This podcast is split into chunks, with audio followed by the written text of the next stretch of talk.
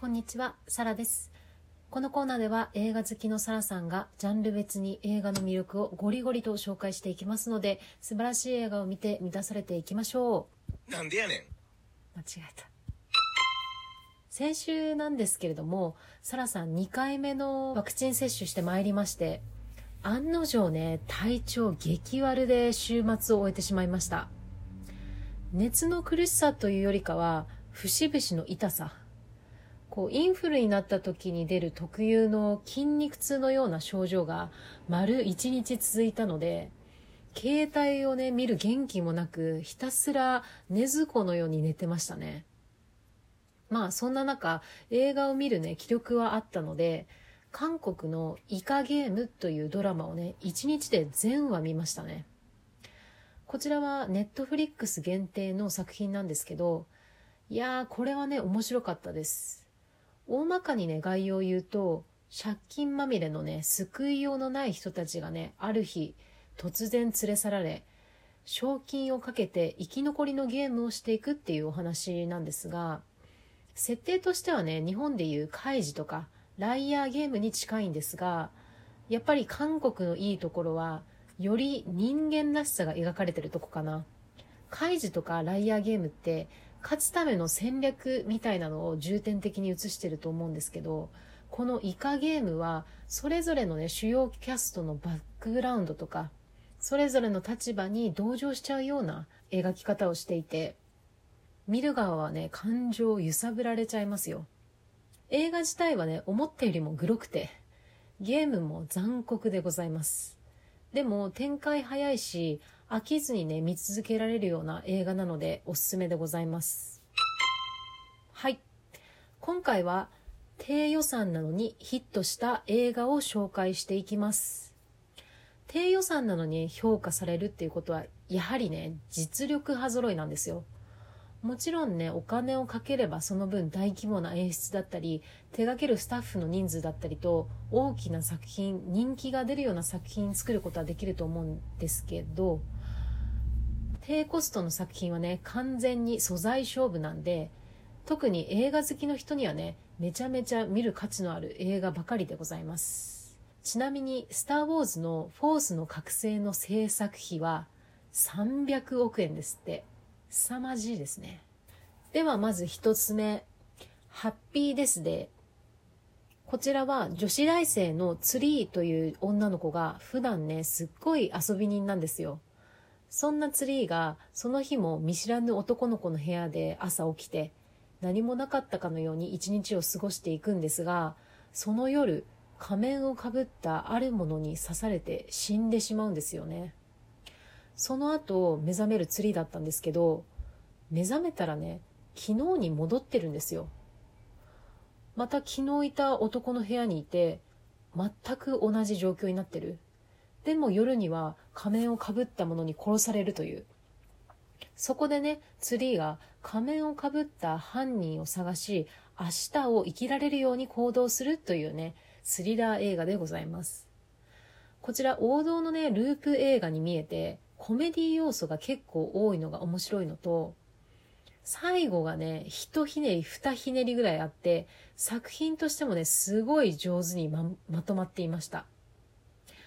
この映画、想像よりもはるかにバズったってことで、その後ね、すぐにね、ハッピーですで2を作ったんですよ。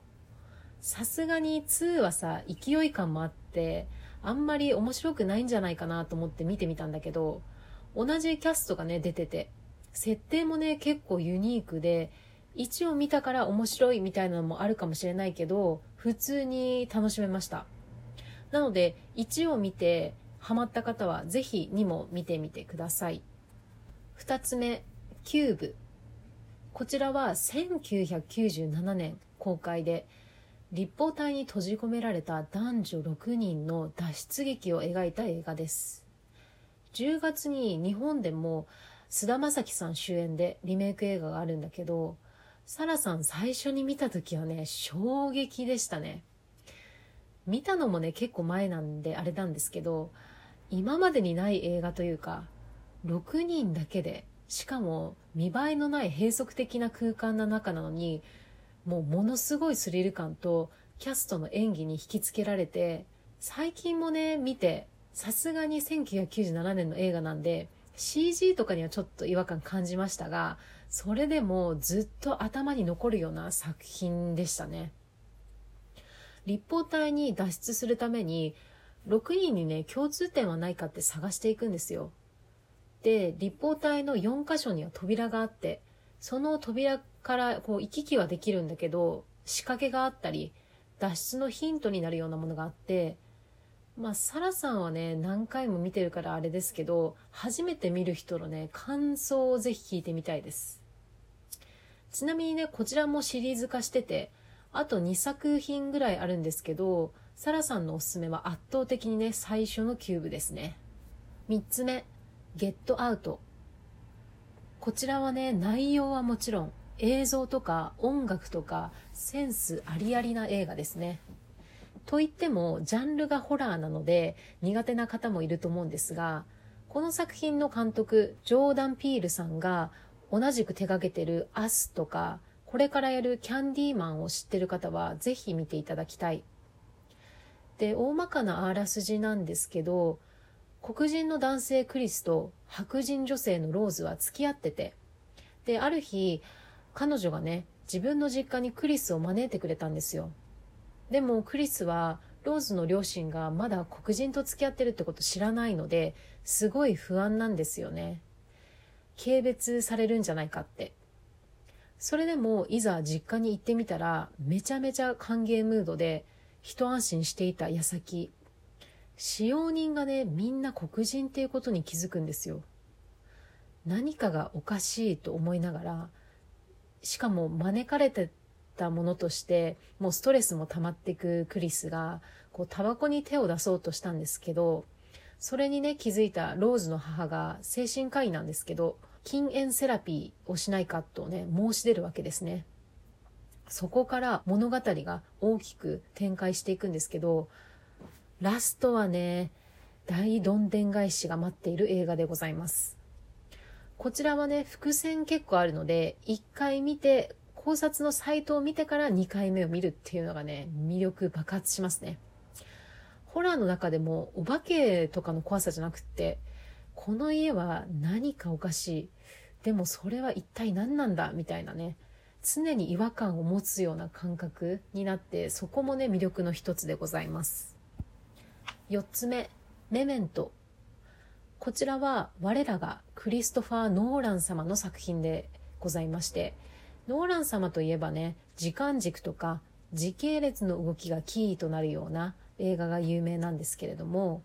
まあ、例えばね、インセプションは夢の第三階層とか、テネットだと順行と逆行との戦争とかね、凡人にはね、到底考えられないような脚本を作ったりしてるんですけど、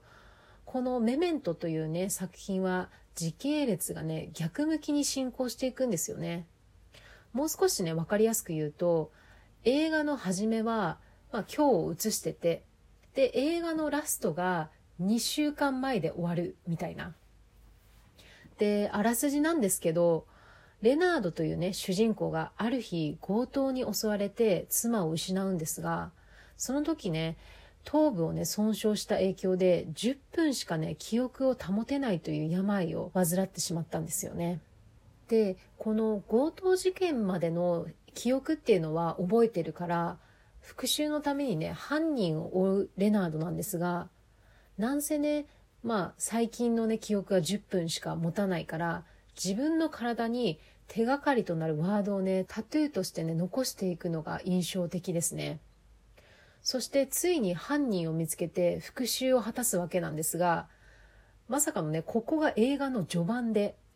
これからどんどんね、物語が日を遡ることでね、真実にたどり着くという、とてつもなくスマートなね、作品でございます。ノーラン様の映画ね、南海映画としても有名で、もちろんこのメメントも自分でね、時系列を整理するのだいぶ難しかったですね。でも最近ね、大人になったのか考察するね、映画をね、好むようになりましたので、まあ体力はね、使うんですが、気になった方、ぜひチェックしてみてくださいな。はい。ってことで、今回以上ですが、いかがでしたでしょうか？皆様も最近見たおすすめの映画あれば、ぜひ教えていただきたいと思います。では本日はここまで。バイ